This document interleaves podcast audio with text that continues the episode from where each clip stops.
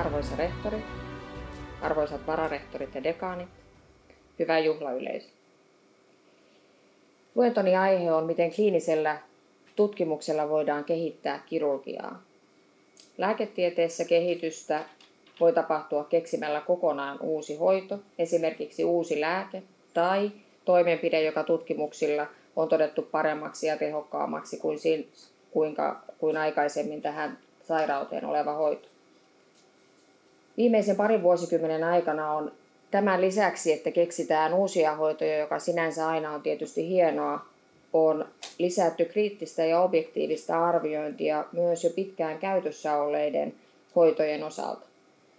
Tämä on oikeastaan se, johon luennossani pääsääntöisesti keskityn, ja tämä englanninkielinen termi medical reversal kuvaa asiaa hyvin, eli pitää tehdä tavallaan suunnanvaihto tai täyskäännös.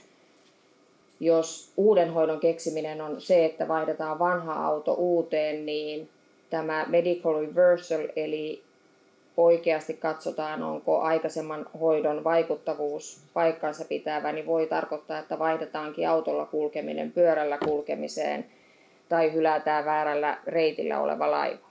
Eli kliinisessä käytössä oleva hoito voidaan todeta vaikuttamattomaksi. Hoito ei tuo välttämättä potilaalle mitään hyötyä ja huonommassa tapauksessa tekee potilaalle jopa haittaa. Uuden auton tai lääketieteellisen hoidon käyttöönotto on merkittävästi helpompaa kuin jo käytössä olevan hoidon tai hoitomuodon lopettaminen, joka on tutkimustenkin mukaan merkittävästi haasteellisempaa. Kysymys usein on siitä, että nämä hoidot on käytännössä hyväksytty kliiniseen käyttöön pelkkien havaintotutkimusten tai kliinisen arvion mukaan ilman olemassa olevia vertailevia tutkimuksia. On selvää, että totuttujen hoitokäytäntöjen haastaminen ja muuttaminen haastaa tietysti sen hetkiset ja historialliset auktoriteetit ja on omiaan herättämään joskus melko rajuakin vastustusta jopa sen tutkimuksen tekemisenkin tasolla tuloksista puhumattakaan. Todelliseen hoitokäytäntöjen vaikuttavuuden arviointiin tarvitaan satunnaistettuja vertailevia tutkimuksia, jotka ovat kliinisten tutkimusten eliittiä, ja monasti vasta näiden satunnaistettujen tutkimusten pohjalta voidaan puhua todellisesta näyttöön perustuvasta lääketieteestä. Satunnaistettujen tutkimusten vaatimukselle on ilman muuta omat kriitikkonsa, jotka aika usein käyttävät ääriesimerkkinä tällaista laskuvarjotutkimusta. Jos katsotaan tieteellistä kirjallisuutta, ei löydy yhtäkään artikkelia siitä, että laskuvarjon käyttö lentokoneesta hypättäessä alentaisi potilaiden kuolleisuutta. Mutta tietysti kukaan meistä hyvin todennäköisesti ei hyppäisi lentokoneesta ilman laskuvarjoa. Näitä vastaavia radikaaleja esimerkkejä on oikeasti lääketieteessä ja kirurgiassa, eli hoidon vaikutus on niin dramaattinen, ettei sen testaaminen tällaisessa satunnaistetussa vertailevassa tutkimuksessa ole tarpeellista. Hyvänä esimerkkinä voidaan lääketieteen historiasta käyttää insuliinia diabeteksen hoidossa – tai kirurgisesti ajateltuna verenvuodon tyrehdyttämistä painamalla tai ompelemalla. Meidän täytyy pystyä kyseenalaistamaan tutkimattomia terveydenhuollon nykykäytäntöjä. Ovatko kaikki vakiintuneet hoidot todelliseen tietämykseen perustuvia ja kuinka paljon meillä leikataan ja lääkitään potilaita varmuuden vuoksi? Suurin osa käytetyistä hoitomuodoista edellyttää meiltä avointa ja tieteellistä lähestymistä hoitojen ja hoitokäytäntöjen arviointiin, nimenomaan ensisijaisesti satunnaistetussa vertailevissa tutkimuksissa. Tämä mahdollistaa sen, että me voidaan käyttää meillä ilman muuta rajalliset terveydenhuollon resurssit todellisesti vaikuttaviin hoitoihin ja hoitokäytäntöihin ja samalla vähentää tai välttää potilaalle näistä vaikuttamattomista hoidoista aiheutuvia haittoja. Kirurgiassa kliinisen tutkijan on oltava sekä tutkija että kirurgi.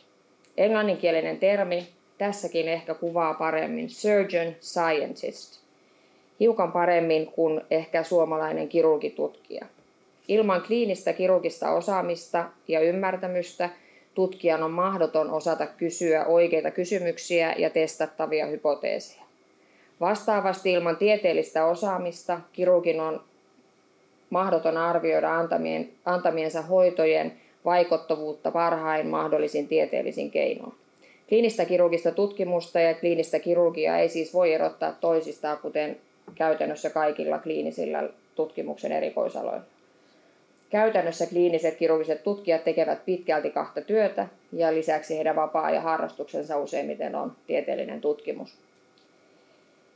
Ja aika useat fiksut henkilöt on todennut tämän edellä mainitun yhtälön melko mahdottomaksi, jonka takia olisi todella tärkeää, että meillä myöskin satsattaisiin siihen, että voitaisiin yhdistää kliininen työ ja tutkimuksen tekeminen jollakin innovatiivisilla virkaratkaisulla, joka antaisi aikaa kummallekin.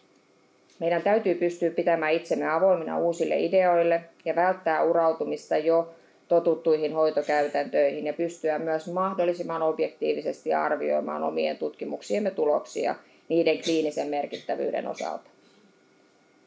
Kaikki ihmiset rakastaa tarinoita, jonka takia käytänkin tämän loppuluennon siihen, että mä kerron tarinoita todellisesta elämästä konkretisoimaan sitä, että miten kliinisen kirurgian tutkimuksen merkitys on ollut kirurgian kehittämisessä. Muutos ei ole koskaan oikeastaan helppoa, se on aika monille meistä vaikeaa. Ja kuten alussa totesin, lääketieteessä vanhojen totuuksien ja vakiintuneiden hoitokäytäntöjen muuttaminen voi olla erittäin vaikeaa. Jo äsken listattujen ominaisuuksien lisäksi hyvältä kirurgiselta kliiniseltä tutkijalta vaaditaan ehdottomasti sitkeyttä ja sinnikkyyttä ja lisäksi hyviä yhteistyökumppaneita yli erikoisalarajojen. Ensimmäisenä esimerkkinä ottaisin laparoskopian eli tähystyskirurgian, joka käytännössä vallankumous tapahtui 80-luvun lopussa 90-luvun alussa. Tämä tuntuu teistä tällä hetkellä itsestään selvältä. Meidän suurin osa erikoistuvista lääkäreistä tällä hetkellä osaa paljon paremmin tähystyskirurgisia toimenpiteitä kuin avoleikkauksia. Mutta tämä sana vallankumous tähystyskirurgian tulemisessa ei suinkaan ole vähättelyä. Tähystyskirurgian kehitys ja käyttöönotto on käytännössä mahdollistanut tämänhetkisen modernin vatsaelinkirurgian. Tähystyskirurgiaan liittyy merkittävästi pienempi leikkaustrauma, nopeampi toipuminen ja vähemmän komplikaatioita. Vaikka tämä tuntuu nyt meistä itsestäänselvyydeltä, tästä ei ole kuitenkaan aikaa kuin 30 vuotta ja meillä oli silloin maailmassa sekä täällä Suomessa pioneereja, jotka vei sitä eteenpäin, sitä asiaa aktiivisesti – saamatta siitä juuri sillä hetkellä juurikaan mitään muuta kuin laajaa vastustusta ja kritiikkiä. Yksi laparoskopian pioneereista oli saksalainen kynekologi Kurt Sem, joka oli jonkinnäköinen insinöörikoulutus pohjalla. Ja 70-luvun hän käytti siihen, että hän kehitti erinäköisiä laparoskopia välineitä ja instrumentaatiota niin, että se teknisesti oli mahdollista. Kynekologi Valitettavasti kynekologi ja kirurgi vuonna 80 teki ensimmäisen laparoskooppisen umpilisäkkeen poiston. Tämä herätti kauhua sekä kynekologi, kynekologi- että kirurgikollegoissa. Ja siihen, että hän sai julkaistua tämän ensimmäisen tähystyksellä, tähystyskirurgisesti tehdyn toimenpiteen meni kaksi vuotta, koska tieteelliset lehdet sanoivat, että tämä on täysin turhaa temppuilua, tällaista ei missään nimessä tarvita kirurgiassa kun hän julkaisi sen, niin se ei siinäkään kohtaa vielä saanut aikaiseksi muuta kuin laajaa kritiikkiä, josta tietysti ehkä osa saattoi olla sitä, että kirurgiaan erikoisala ei ollut ihan täysin valmis ottamaan vastaan ohjeita kynekologilta. En tiedä, olisiko toivottavasti tänä päivänä asia toisin, mutta tämä todennäköisesti olennaisesti saattoi myös vaikuttaa asiaan. Onneksi oli yksittäinen saksalainen kirurgian professori Erik Myyhe, joka innostui Kurt Semmin raportista ja välineistöstä ja näiden pohjalta teki vuonna 1985 maailman ensimmäisen laparoskooppisen sappileikkauksen, joka tällä hetkellä on sappileikkauksen standardi.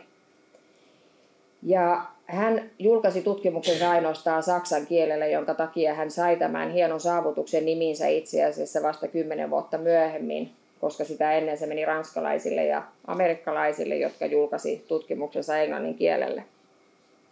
Saksassa hän raportoi tutkimuksensa Saksan kirurgiyhdistyksen vuosittaisessa kokouksessa 86 vuonna, josta hän sai palkinnoksi erottamisen Saksan kirurgiyhdistyksestä käytännössä puoskaroinnista. Ja tästä huolimatta 85 jälkeen koko 80-luvun loppu tämä laparoskooppinen vallankumous lähti maavyörylailla eteenpäin – ja osa oli myöskin potilaiden ansio, eli potilaat alkoi vaatia tämmöistä tähystyskirurgiaa, josta toipuu selvästi nopeammin.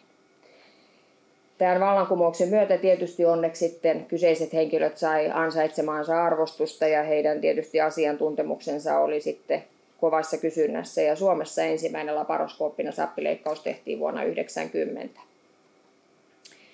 Laparoskooppinen leikkaustekniikka olisi väistämättä tullut käyttöön joka tapauksessa, mutta ilman näitä kirurgisia edelläkävijöitä laparoskooppinen vallankumous todennäköisesti olisi viivästynyt usealla vuodella. Anekdoottina tähän laparoskopiaan on sanottava, että onneksi Saksan kirurgiyhdistys hieman viiveellä ymmärsi virheensä ja myönsi kunniajäsenyyden vuonna 1992 Erik Myelle. Laparoskopiasta voidaan oikeastaan siirtyä toiseen päätutkimusaiheeni, eli vaikean ja sairaaloisen lihavuuden kirurgiseen hoitoon, jonka käytännössä tämänhetkisen modernin lihavuuskirurgian laparoskopia on mahdollistanut. Ensimmäinen laparoskooppinen mahalaukun ohitusleikkaus tehtiin vuonna 1994.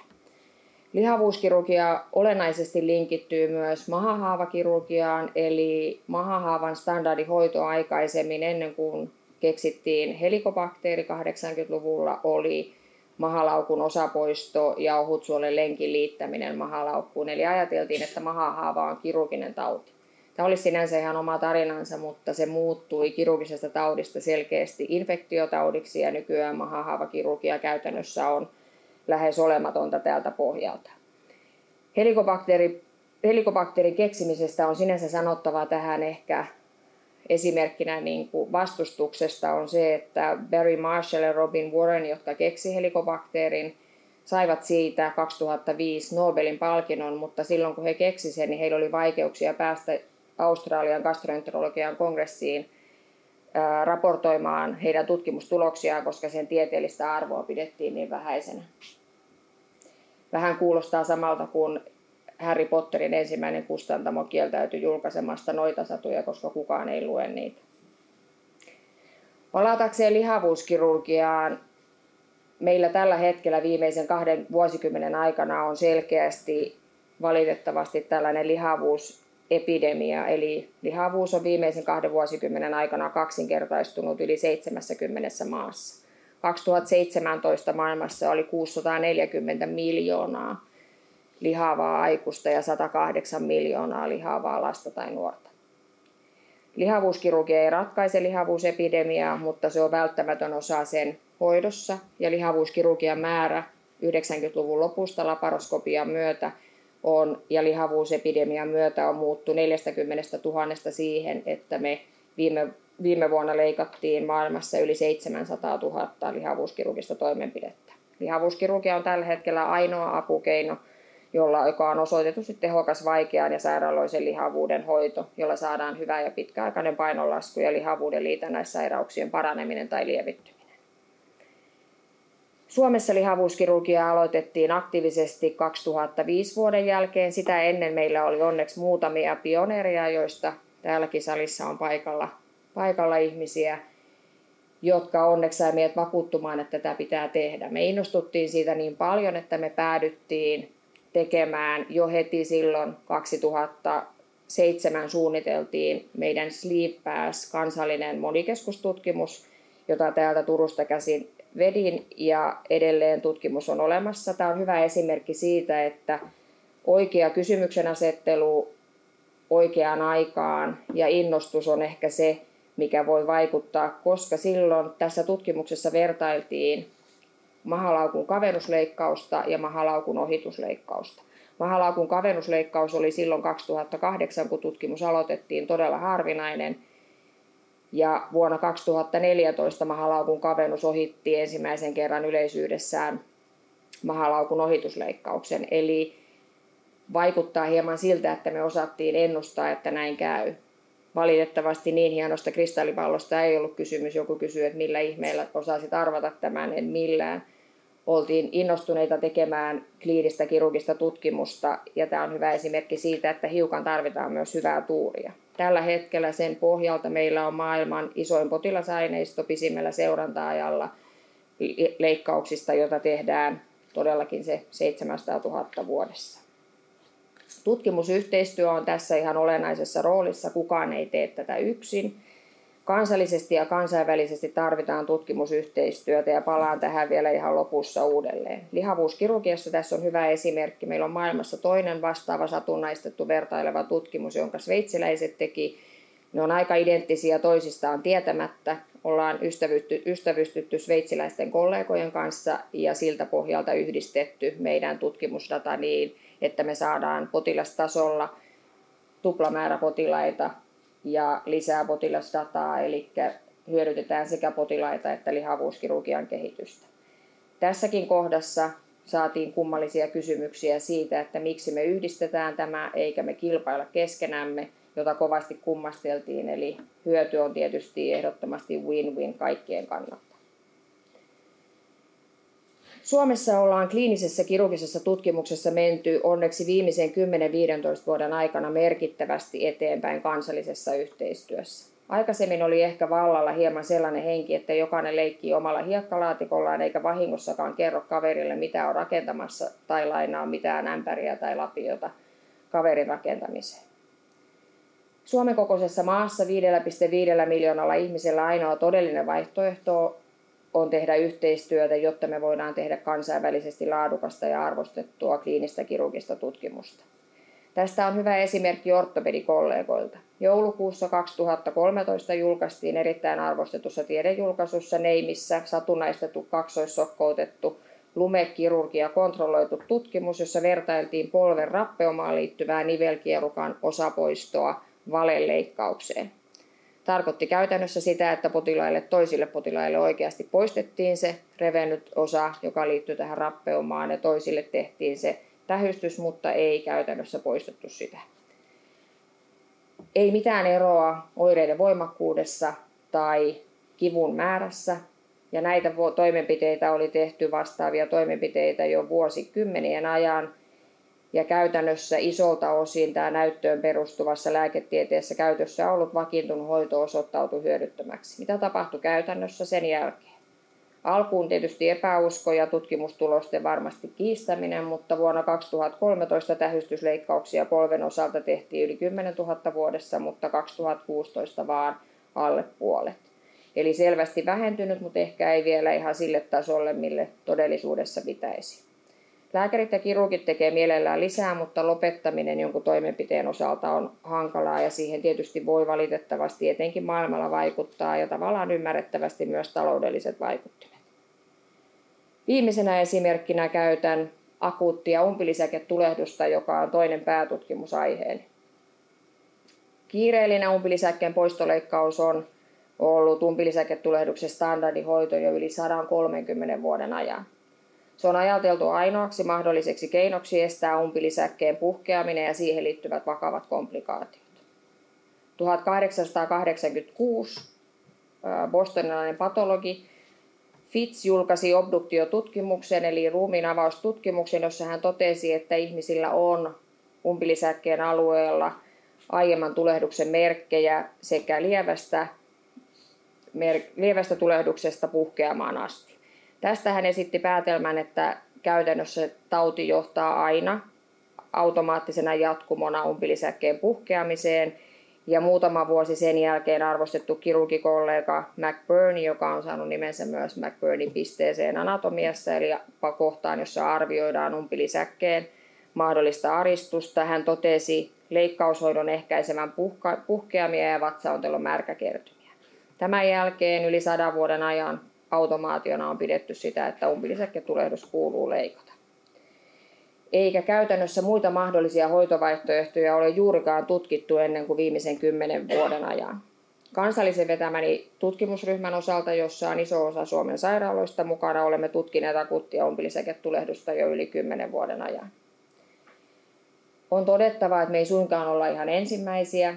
1956 brittikollega Eric Holdray julkaisi monen sadan potilaan aineiston British Medical Journalissa, ja se käytännössä vaiettiin kuoliaaksi, eikä se johtanut mihinkään jatkotutkimuksiin. Se on ainoa julkaisu, jossa mä oon koskaan nähnyt siinä artikkelin kannessa lukevan, että tämä julkaistaan tieteellisen puolueettomuuden nimissä, mutta lehti ei halua ottaa kantaa puolesta eikä vastaan. Eli se oli niin kontroversielli aihe jo silloin. Me tiedetään nykyään, että umpilisäketulehdusta on kaksi eri tautimuotoa, vaikeampi ja lievempi. Suurin osa on lievempää tautimuotoa, noin 70-80 prosenttia, ja vaikea umpilisäketulehdus ilman muuta vaatii sen kiireellisen leikkaushoidon. 2015 vuonna tämän APPAC-tutkimusryhmämme kanssa julkaistiin leikkaus- ja antibioottihoitoa vertaileva monikeskustutkimus, jossa osoitettiin vuoden seurannassa, että suurin osa lievistä umpilisäketulehduksista voitiin turvallisesti jättää leikkaamatta ja hoitaa antibiootilla. Mikrobilääkehoidolla voitiin merkittävästi vähentää leikkaushoitoon liittyvää sairastavuutta ja hoidon kokonaiskustannuksia, ja toki tähän liittyy umpilisäketulehduksen uusiutumisriski, koska umpilisäke on potilaalla edelleen tallella. Ennen kuin me edes aloitettiin tutkimus suomalaisessa lääketieteen julkaisussa, kirjoitettiin pääkirjoitus siitä, että asiaa ei välttämättä kuuluisi tutkia, koska tämä on jo itsestäänselvyys. Ennen kuin me oltiin ensimmäistäkään potilasta rekrytoitu, ehdotettiin, että kirjoitettaisiin lehteen napit vastakkain otsikolla kirjoitus, jossa mietittäisiin näitä kumpaakin hoitovaihtoehtoa, josta kieltäydyn, koska sanoin, että emme voida keskustella asiasta, kun ei ole vielä olemassa tuloksia. Viime vuoden syyskuussa me julkaisimme viiden vuoden tulokset, jotka käytännössä vahvisti ensimmäisen vuoden tulokset ja näiden pohjalta me tiedetään, että komplisoitumattoman lievemmän umpilisäketulehduksen hoito on tehokas ja turvallinen antibiootilla. Tämä on merkittävästi auttanut näitä jatkotutkimusten suunnitteluja, koska meidän tutkimusryhmän sitoutuneiden kirurgikollegojen osalta meidän oli mahdollista saada tämä rekrytointi tehtyä. Vastustus oli alkuun aika suurta. Kummallisin kommentti, jonka olen saanut, oli se, että jos tämä toimii, tämä antibioottihoito, niin millä erikoistuvat harjoittelee leikkaamista, jos ei enää umpilisäketulehdustakaan leikata. Kollega onneksi ymmärsi sen itsekin, kun kuuli kysymyksen ääneen, tätä ei varmastikaan kannata kauhean laajalle yleisölle kertoa. Eli meillä varmasti riittää töitä siitä huolimatta, että me valikoidaan optimaaliset hoidot kullekin potilaalle. Ja totuttujen hoitokäytäntöjen muuttuminen haastaa sen hetkiset ja historialliset auktoriteetit. Isojen muutosten mahdollistamiseksi useiden tekijöiden on osuttava kohdalleen ja myös ajankohdan on oltava otollinen muutokselle. Historiasta me voidaan valitettavasti oppia pitkälti se, että me juurikaan osaa ottaa opiksemme historiasta. Lääketieteessä puhuvat kuitenkin osoitetut tosiasiat, yhdistettynä hyvään kliiniseen kokemukseen, mutta pelkkä vahva mielipide tai mututuntuma ei riitä. Todellista näyttöön perustuvaa tietoa tarvitsevat niin potilaat kuin lääkäritkin. Kirurgian kehittämiseksi me tarvitsemme lisää rohkeita ja päteviä kirurgisia tutkijoita, jotka osaavat ja uskaltavat katsoa kirurgisia hoitokäytäntöjä näyttöön perustuvan tieteen valossa ja kykenevät tekemään oikeita kysymyksiä ja laadukkaita tutkimuksia. Kuten monessa muussakin asiassa, kliinisessä kirurgisessa tutkimuksessa sekä kansallinen että kansainvälinen yhteistyö on voimaa sekä kirurgian sisällä että erikoisalojen ulkopuolella ja myös perustutkimuksen kanssa. Meidän kannattaa siis suurentaa hiekkalaatikkoja ja kutsua kollegoita mukaan. Suomalaisilla kliinisillä kirurgisilla monikeskustutkimuksilla me voidaan olla maailmanlaajuisesti kieturivissa vaikuttamassa kirurgian kehitykseen, potilaidemme ja myös terveydenhuollon ja yhteiskunnan eduksi.